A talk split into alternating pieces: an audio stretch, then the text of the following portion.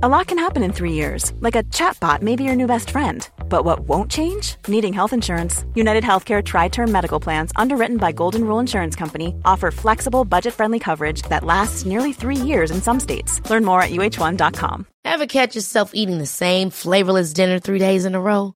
Dreaming of something better? Well, HelloFresh is your guilt free dream come true, baby. It's me, Keke Palmer. Let's wake up those taste buds with hot, juicy pecan crusted chicken or garlic butter shrimp scampi. Mm. Hello Fresh. Stop dreaming of all the delicious possibilities and dig in at HelloFresh.com. Let's get this dinner party started.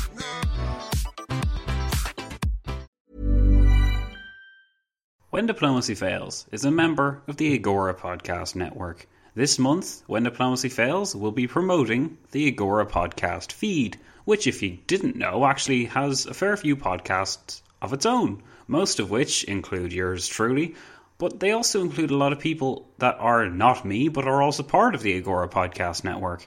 Podcasts you may have heard of, such as History of England, American Biography, 10 American Presidents, and the like, but also others you may not have heard of, which I can't remember because I don't listen to the feed enough, and I'm going to do that right now so that I remember their names. So, you should too.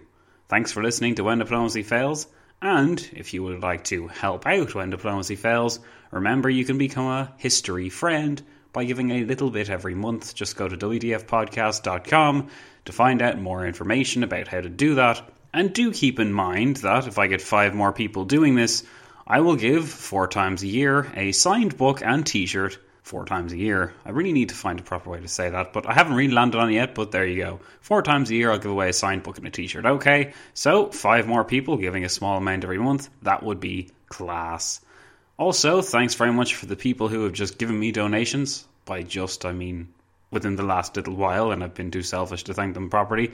I don't want to name any names because things get outdated and people look up stuff and people are strange. So I'll just say thank you very much to the people who've given me money. And if you'd like to give me money, you know where to go, guys. WDFpodcast.com. Thanks very much for listening, putting up with me, etc. And bear in mind that When Diplomacy Fails is five years old in May. And something special is coming, guys. Ooh, what could it be? I don't know. Hmm, you'll just have to wait and see. But I can be pretty much guaranteeing at this stage that you guys are gonna if you're sitting in a chair you're gonna fall off your chair and if you're standing up you're probably gonna weak at the knees all that kind of stuff. I am like have i ever been this excited for something? I know you probably just want me to shut up and get on with this podcast but i've got to say i am so looking forward to this five year birthday. It's it's gonna be great. There isn't even i haven't even planned what cake i'm gonna have for it yet but i know it's gonna be great. Anyway let's start with the episode the franco-dutch war episode 9 how do you people put up with me? Anyway, let's get going. Thanks for listening.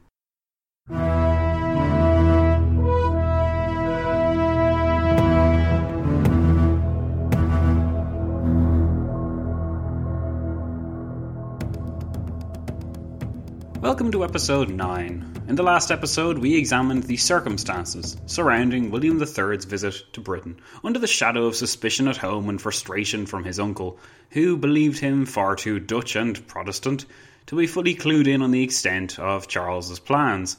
That said, though, Charles continued to set these plans into motion, even as William returned home to a divided Dutch republic in February 1671. It was here that we held up our coverage, as we took some time to explain the character and psyche of Louis, arguably the prime mover behind all that occurred up to 1672 and well beyond as well, really. In a critical bit of setting the record straight, you could call it, we underlined the fact that the 1670s were a very different world to ours, and that because of this we can tend to forget that the quality which motivated Louis above all else was glory in his desperate pursuit of it. The age he was in, the age he lived in, and the resources at his command all pointed to a French absolute monarch determined to put such qualities into practice in pursuit of the noble goal of increased prestige and renown for his reign, regime, nation, what have you. It is here that we resume our coverage now as a Dutch republic, troubled by the rumours emanating out of London and Paris, seeks to deal with the unravelling situation as best as its leading figure, Johann de Witt, could.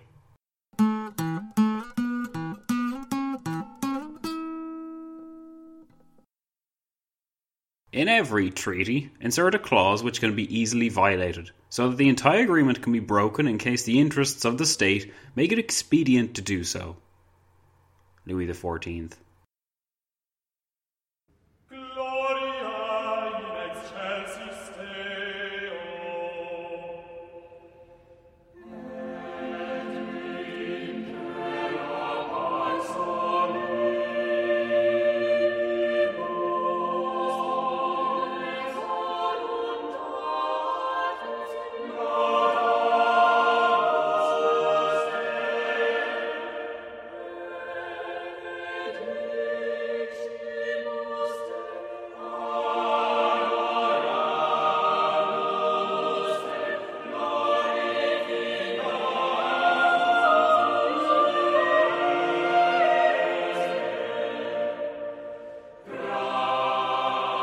Britain and France irreversibly tied together via the secret Treaty of London, thanks to the Duke of Buckingham in the minds of the cabal, but in reality thanks to the even more secret Treaty of Dover, known only to the Earl of Arlington and a very few close advisers, the timeline for war with the Dutch Republic was set.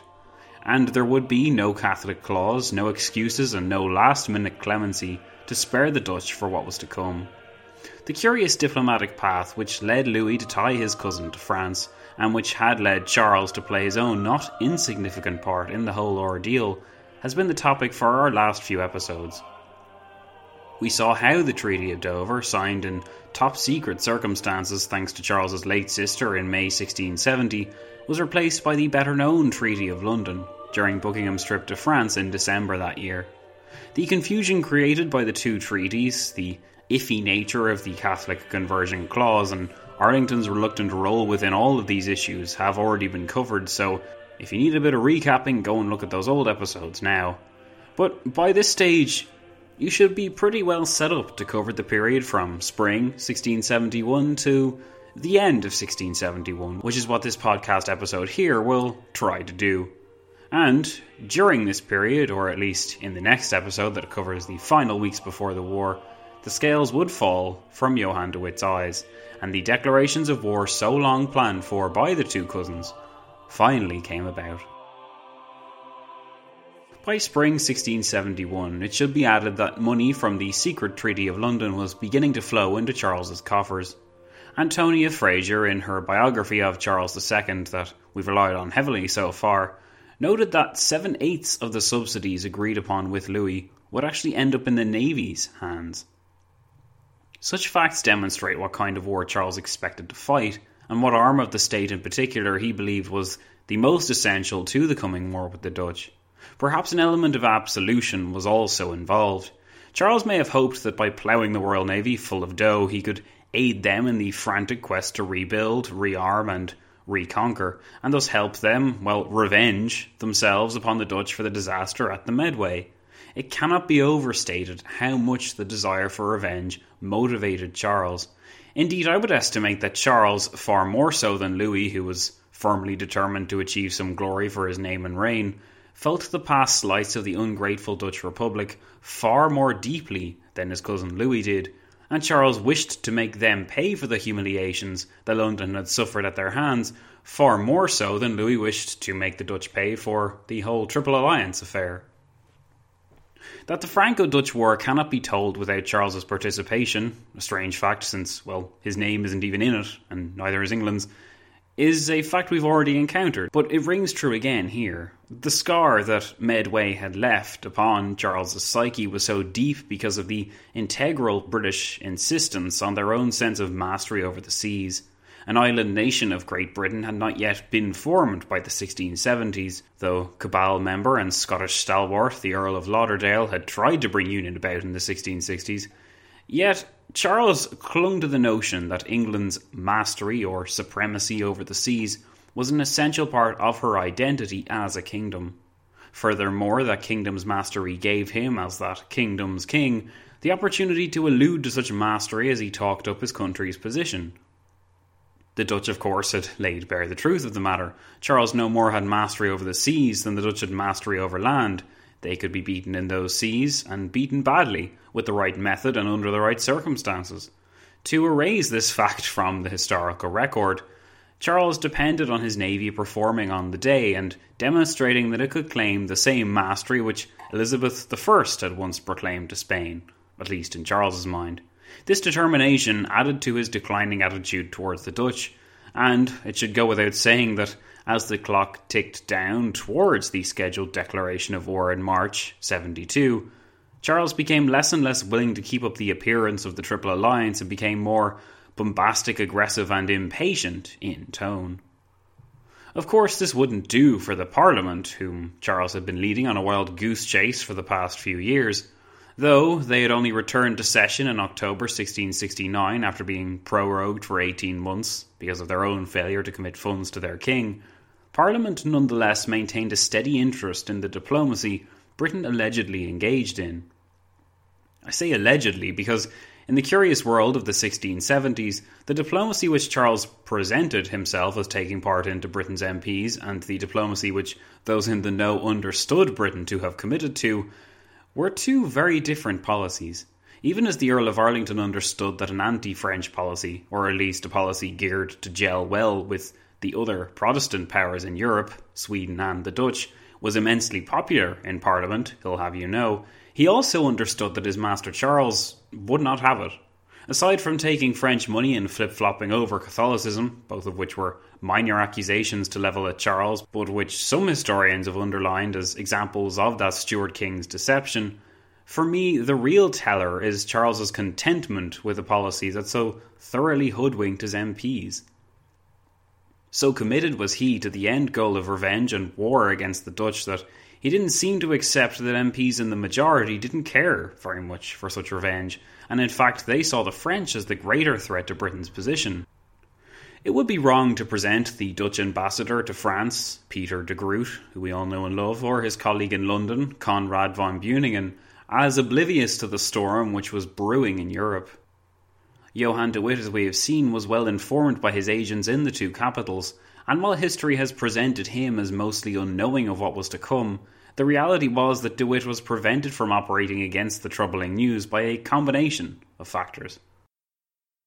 First, he found himself, though remarkably well informed of Charles's hurt feelings and Louis's ambitions, unable to fully believe that both monarchs would so willingly attack the Republic, and quite blatantly as well. His sense and cynicism as a statesman convinced him that a war alongside the French would be so unpopular in London that Charles would surely never agree to it, especially because he understood, or DeWitt at least liked to think he understood, how the British Parliament and all its systems worked. In this, he of course underestimated Charles's scorn for transparency, as well as Charles's determination to get what he wanted regardless of the consequences. A second point, DeWitt was understandably preoccupied by the actions of William of Orange, an individual whom DeWitt recognised as his major domestic enemy, and the only figure really capable of sowing the considerable discord against him to necessarily topple his regent regime. Third, and in line with this, De Witt was hopelessly paralysed by a divided situation at home, where Dutch statesmen argued over provincial matters and made claims which ranged from an insistence that the coming danger was being overblown to increase Holland's influence and thus its own position, to the idea that promoting William III to his ancestral offices would somehow placate the English. These views did vary depending on where one went in the Republic, but we must remember them if we are to give a fair account of why Johann de Witt, who we know now as the wily and capable statesman of the Netherlands, essentially, seemed so unprepared for what was to follow. As it happened, both monarchs of France and England knew who they were dealing with. They knew that the situation in the Republic was tense, especially following William's promotion in recent months to First Noble, with the caveat that he could vote and be present on debates in the States General, thereby increasing his reputation and notoriety among the Orange Party. Had De Witt been fortunate enough to occupy Arlington's position, or had he monopolised his control over a given parliament, as Louis's ministers for war, economics, the navy, or foreign affairs consistently managed to do, then the Grand Pensionary would have had a far easier time of it and would have been far better equipped to deal with the chaotic situation. Unfortunately for De Witt, though, history would largely gloss over the mind numbing details of Dutch domestics, since, as we know, history doesn't like complicated stories, see Exhibit HRE, and would instead blame DeWitt almost wholly for not being aware of what was coming. In fact, DeWitt was between a rock and a hard place. Not only did he strongly suspect what was coming and in time would be certain of it, but he could do almost nothing to pull his beloved country back from the brink of disaster. Thus, when Conrad von Beuningen left on a special mission to London in early 1670, he did so on the understanding that, as an experienced and respected Dutch diplomat, he would be able to turn the situation around. Communicating regularly with Peter de Groot in Paris, these two men, alongside DeWitt, forged a correspondence which today reads like a gradually more depressing tale of the terrible reality and of the situation to all three men becoming more and more apparent. What Van Beuningen hoped to achieve by travelling to London was twofold. He hoped to emphasise that the Prince of Orange had recently received his promotion as First Noble and warmly endear himself to those English statesmen he met on this basis. He was also granted permission to give concessions to the English East India Company at the expense of its Dutch counterpart. Peter Geyl's masterful account of these dealings in his book on Orange Stuart relations, which unfortunately for us only goes up to 1672, captures the provincial tensions in the Republic at this point. Geyl recounts, with a palpable level of frustration in his tone, how the province of Zeeland recommended Van Beuningen offer concessions to the English East India Company because, wouldn't you know it, the Dutch East India Company was mostly operated by Holland, so the Zealanders would feel little of the pinch that followed. These kinds of divisions and petty animosities anticipated what was to come between the Dutch provinces, who by this point were anything but united. So Van Beuningen granted concessions and talked up the fact that William had been promoted in the Republic's confusing apparatus, a fact which unfortunately didn't really get him much attention, nor did William's uncle Charles seem as pleased, as Van Beuningen and indeed most of the Orangist party back home hoped. For a time, the idea went in the Republic that Charles would be more conciliatory if his nephew was known to have received promotions in line with what were believed to be his birthright. It is highly unlikely, though, that Charles understood the Dutch system enough to even grasp what a first noble was. To be honest, I don't really blame him. And even if he did, by summer 1671, when Van Beuningen began to actually make his presence felt in London, Charles's plans were already set in stone. In addition to ingratiating himself on his hosts with his smooth talking and apparent willingness to give ground, and actually, English agents were warned of his smooth talking before he arrived, Van Beuningen was meant above all to soothe De Witt's concerns and those of his peers by plying some commitments out of Britain towards the Triple Alliance. In particular, De Witt wanted the Holy Roman Emperor Leopold I to be allowed to join the alliance, thus greatly enhancing its power and making it a quadruple alliance. By this point, we know that De Witt was tied, whether he liked it or not, to the Triple Alliance, which replaced his preferred policy of a single alliance with France, as well as a few other powers, like Denmark, for example. By asking for Leopold's inclusion, De Witt was essentially going for broke. He was trying to get the best deal he could out of the bad hand that he believed the Triple Alliance had always been. The Triple Alliance had, for its own part, run into problems over the nature of subsidies in the previous months, and the idea that Spain should pull more of its weight, since the arrangement greatly increased Spanish security, was a strong one. Sweden was the loudest complainer in this case, rather than London, since the Swedes were largely broke by this point and they were dependent on foreign subsidies, such as those offered by German princes to stay away, and by the French to keep them sweet. The apparently contradictory fact that the French would be paying the Swedes even while they were in a triple alliance, which seemed ostensibly set against them, demonstrates the fact that Louis and his Hey, I'm Ryan Reynolds. Recently, I asked Mint Mobile's legal team if big wireless companies are allowed to raise prices due to inflation. They said yes. And then when I asked if raising prices technically violates those onerous two year contracts, they said, What the f are you talking about, you insane Hollywood ass? So to recap, we're cutting the price of Mint Unlimited from $30 a month to just $15 a month. Give it a try at mintmobile.com slash switch. $45 up front for three months plus taxes and fees. Promo for new customers for limited time. Unlimited more than 40 gigabytes per month. Slows. Full terms at mintmobile.com. Hold up. What was that? Boring. No flavor. That was as bad as those leftovers you ate all week. Keke Palmer here, and it's time to say hello to something fresh and guilt-free. Hello Fresh. Jazz up dinner with pecan-crusted chicken or garlic butter shrimp scampi. Now that's music to my mouth. Hello Fresh. Let's get this dinner party started. Discover all the delicious possibilities at hellofresh.com. Quality sleep is essential. That's why the Sleep Number Smart Bed is designed for your ever evolving sleep needs. Need a bed that's firmer or softer on either side? Helps you sleep at a comfortable temperature? Sleep Number Smart Beds let you individualize your comfort so you sleep better together. JD Power ranks Sleep Number number 1 in customer satisfaction with mattresses purchased in-store. And now, save 50% on the Sleep Number limited edition Smart Bed for a limited time. For JD Power 2023 award information, visit jdpower.com/awards. Only at a Sleep Number store or sleepnumber.com.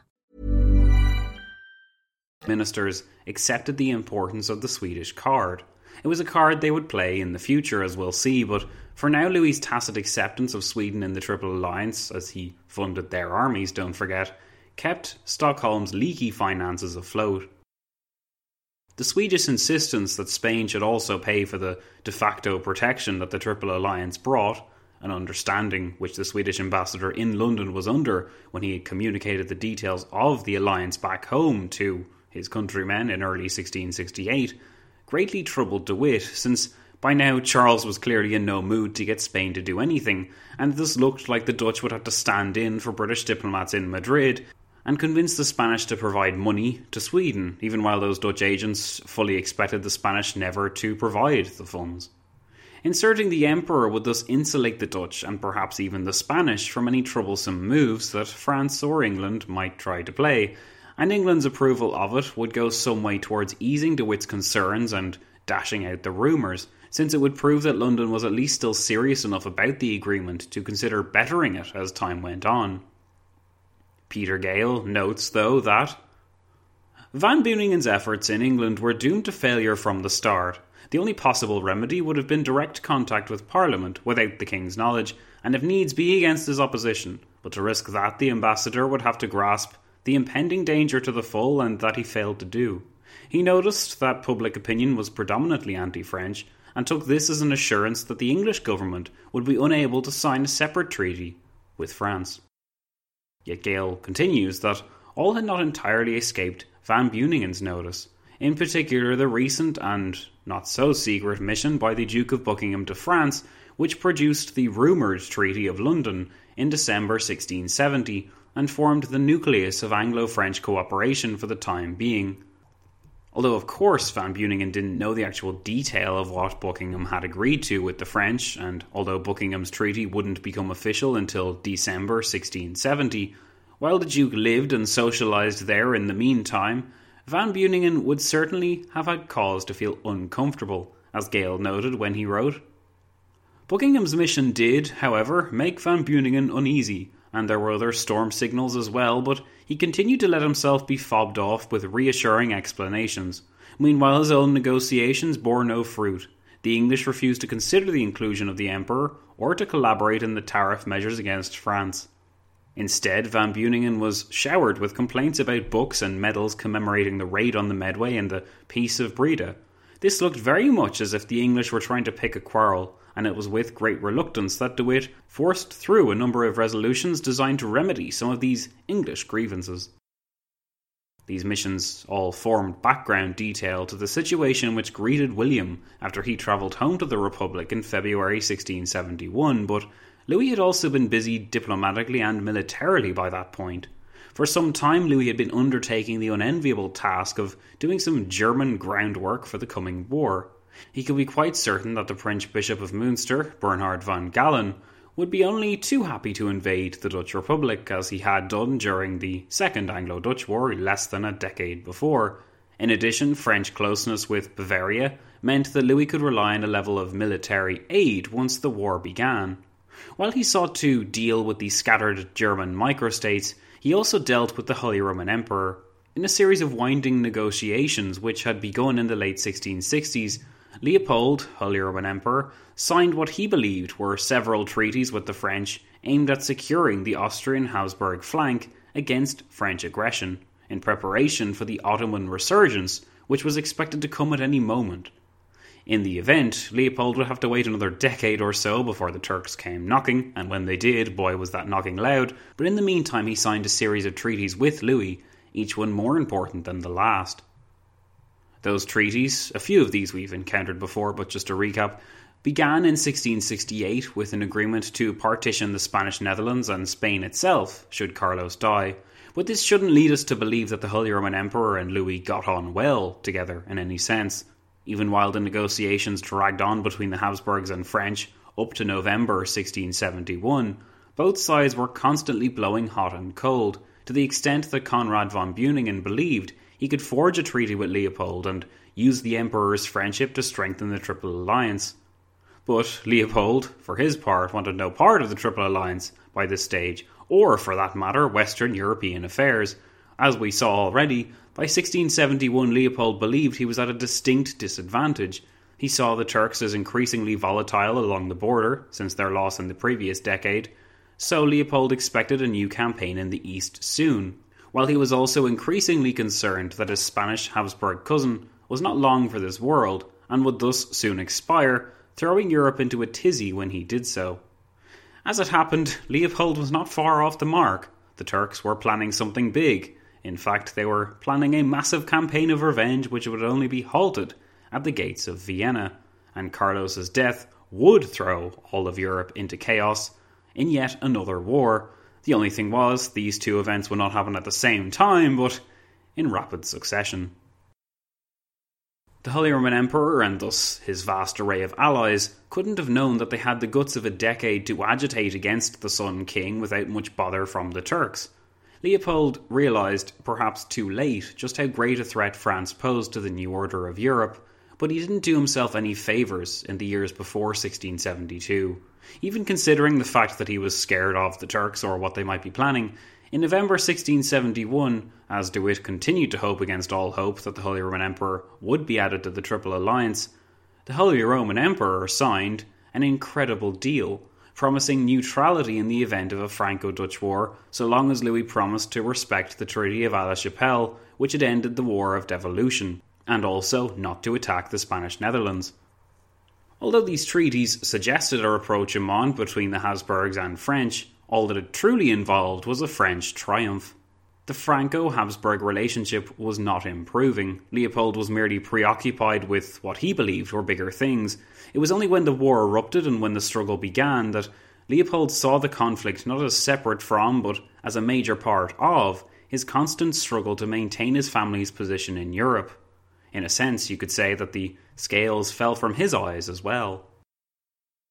A key point to make, and one which we'll come back to in the future, is the forgotten fact about this era and those which preceded it, and that's the issue of mercenaries. It shouldn't surprise us that a state the size of the Dutch Republic relied on mercenaries to defend its borders, since its own people were busy sailing, trading, or both. Certainly, a military history existed in the Netherlands, one which the Orange family furthered, as their campaigns against the Spanish advanced their legends skywards. Yet in the years after the Eighty Years' War, the Dutch had focused more on their naval capabilities, with the result that less men were available for the army. At the same time, though, this was balanced out because the prevalence of trade meant that more money was available, and then this money could be placed on a drip to ensure the reliable supply of crack German mercenaries. Again, it shouldn't surprise us that some of the smallest German states on the Dutch border, or at least nearby, were famous not for their material exports, but for the exportation of their soldiers. The infamous image of the Hessians serving in Britain's war against America shouldn't lead us to forget that Britain in the 1770s were adopting a practice which the Dutch were very comfortable with by the 1670s. What does this practice of hiring German mercenaries have to do with what Louis was trying to achieve with his German diplomacy, Zach? Well, consider the limits of Dutch options if the mercenaries that they had for so long relied upon and accessed through their money drip were suddenly not available because Louis had either hired them, persuaded their suppliers to shut off their drip to the Dutch, or had scared them away through other means. This would leave the Dutch Republic virtually defenceless, and it would force the Dutch to rely on their own citizenry for military land defence, something they hadn't truly done in a generation. By November 1671, then, Louis's diplomacy had tied up the Holy Roman Emperor on top of the Emperor's usual allies, which were now bound to him militarily. One ruler that Louis hadn't just been able to convince, though, was the Elector of Brandenburg, Frederick William, who's dipped in and out of our story many times. Initially, the Great Elector was caught between the obligations to his Emperor and the fear he justifiably held of massive French forces. So he decided, with the appearance of Leopold secretly saving face in the 1660s, he would do so too with an advantageous treaty with Paris. In January 1670, Frederick William agreed to such a treaty, though it was not directed against the Dutch explicitly. The Great Elector, it should be emphasised, had no intentions of invading the Dutch, but he was in a difficult position, much like his emperor, arguably more so, in fact. To the north was the considerable force of the Swedish Empire, for the moment going through the throes of yet another regency, but soon surely in a position to strike ambitiously into Pomerania once again and complete their encirclement of the Baltic by edging Brandenburg out. Frederick William was also angling for the throne of Poland for his son, and he needed French diplomatic support for this, which Louis, of course, duly promised. Yet, one can detect a level of reluctance in the great elector's moves, above all because he recognised Louis as the most formidable of all the powers on the continent. In fact, he was one of the few that did at this stage, and he knew that his neighbours should join their forces against France, not appease the French if they were to ensure their security. Frederick William had been impressed by the Triple Alliance and De Witt's formation of it, but when his agents informed him that De Witt had preferred the previous arrangement, that of a straightforward alliance with France, and that De Witt had been largely pushed into agreeing to it, it seems the great elector began to understand what was going on. Of course, it would be wrong to present Brandenburg as being well informed enough to know of Charles II's involvement in the Triple Alliance or of his defining hatred of the Dutch and his desire for revenge, but Frederick William, recently entering into his 50s, had for some time felt a level of responsibility to his Dutch Calvinist neighbour. This was because, surprise, surprise, in the familial world of the 17th century, the houses of Orange and Hohenzollern had intermarried, owing to the fact that William of Orange's aunt had married Frederick William, which meant, in fact, William III was technically Frederick William's nephew. The fascinating European family tree notwithstanding, Frederick William began to fear that Louis had given him a raw deal only months after his agents had secured what was essentially a neutrality treaty for Brandenburg, complete with other benefits for Frederick William like support for his Polish candidacy and an agreement for France to remain neutral if Sweden attacked Berlin. Frederick William had seen a number of ill omens come to pass. The League of the Rhine, if you can remember back this far, was a strange coalition of German princes developed by Cardinal Mazarin in the late 1650s for the sake of fostering French influence along the Rhine. And the army of this league marched against the Turks for a brief campaign in 1664, but it was quietly dissolved by its varied members in the late 1660s on the pretext that Louis was behaving too aggressively in the Spanish Netherlands. This was strike one for Frederick William, who had viewed the League of the Rhine as a convenient tool to strategically pressure the Emperor and proof of Louis's benevolent German policy. Hardy har har. With its lapse, the great elector found it much harder to put strategic faith in Louis's promises or French policy, and this suspicion was confirmed when Louis shockingly invaded the Duchy of Lorraine in August 1670. For Frederick William, having signed with Louis a little more than half a year beforehand, this aggressive invasion of a duchy just on the French border, which was not at all provoked, was strike two and reason enough for him to distance himself from the Sun King, come what may. Frederick William began to align himself closer to his Orange nephew and promised neutrality on favourable terms if the Dutch were attacked, which still wasn't that much better than the agreement he had with France. But then in November 1671, Strike three came. One of Frederick William's agents learned of Leopold's agreement of neutrality with Louis. Almost immediately, the great elector promised 20,000 troops for the Dutch if the French attacked, and he began to pressure his German neighbours to do the same. This prospect of a German figure, respected as Frederick William was, sending his agents out to feel for potential Dutch aid was very dangerous to Louis. Not only might Frederick William gather enough German rulers together to commit a sizable force to the Dutch defence, but by so operating and treating with the minor German rulers, Frederick William might discover just how deep Louis's plans to enforce neutrality on the very German rulers actually went. Armed with this knowledge, Frederick William might go to the Emperor, and with some luck he may have been able to persuade Leopold to abandon his neutrality. That Leopold would abandon Louis's neutrality deal after only just signing a treaty with him was unlikely, but Louis likely found it more inconvenient that Frederick William was disturbing his carefully laid plans. Frederick William didn't make any secret of his intentions either, to the extent that the French ambassador in Berlin loudly complained of Louis's displeasure at the Prussian court. Louis didn't take the interference in his plans lying down. If the so called Great Elector wanted to meddle, then he would meddle too. It was time to see just how resilient this elector truly was. In late 1671, Louis began the first of his many diplomatic campaigns to entice the Swedes not merely out of the Triple Alliance, but into a war against his enemies. On that list was now the Elector of Brandenburg. If the disappointments, frenzied activities, contradictory treaties, and second guesses of the involved powers by late 1671 told a story, it was one of impending chaos above all. A strange pall hung over Europe as winter engulfed the continent.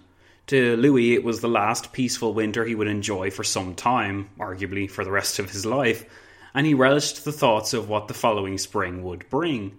His cousin in London wasn't much different, despite the desperate efforts of Arlington to treat with the Dutch, the Brandenburgers, the Emperor, anyone. By now, the weary Earl had come to accept that a war with the Dutch alongside France was inevitable. He only hoped that England would not have to bear the brunt of its cost. Johann de Witt, though we've seen very little of him in this episode, was also highly active in his own efforts. As usual, though, de Witt had to spend just as much time worrying about enemies abroad as he did enemies at home.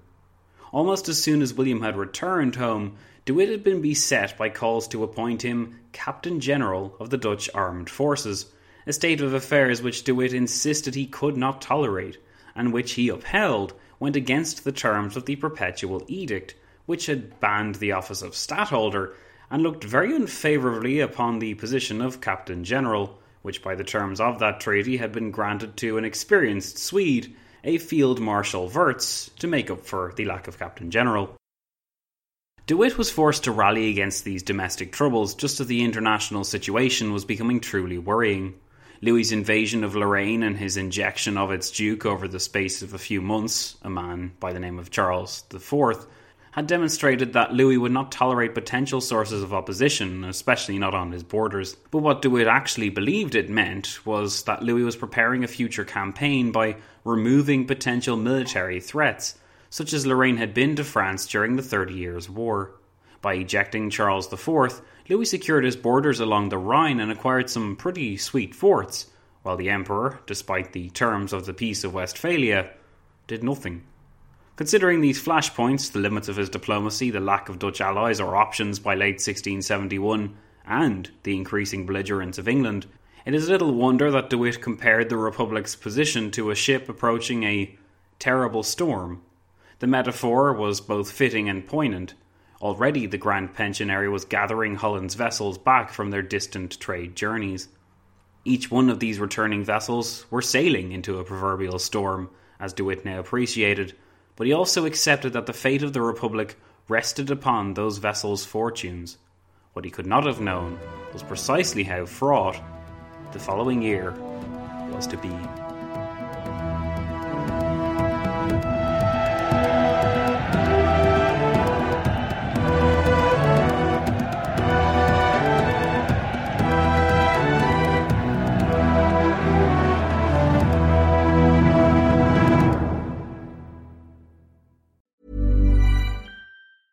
Hey, it's Danny Pellegrino from Everything Iconic. Ready to upgrade your style game without blowing your budget? Check out Quince. They've got all the good stuff, shirts and polos, activewear and fine leather goods, all at 50 to 80% less than other high-end brands. And the best part? They're all about safe, ethical and responsible manufacturing. Get that luxury vibe without the luxury price tag. Hit up quince.com slash upgrade for free shipping and 365 day returns on your next order. That's quince.com slash upgrade. Hold up. What was that? Boring. No flavor. That was as bad as those leftovers you ate all week. Keke Palmer here, and it's time to say hello to something fresh and guilt-free. Hello Fresh. Jazz up dinner with pecan-crusted chicken or garlic butter shrimp scampi. Now that's music to my mouth. Hello Fresh. Let's get this dinner party started. Discover all the delicious possibilities at hellofresh.com.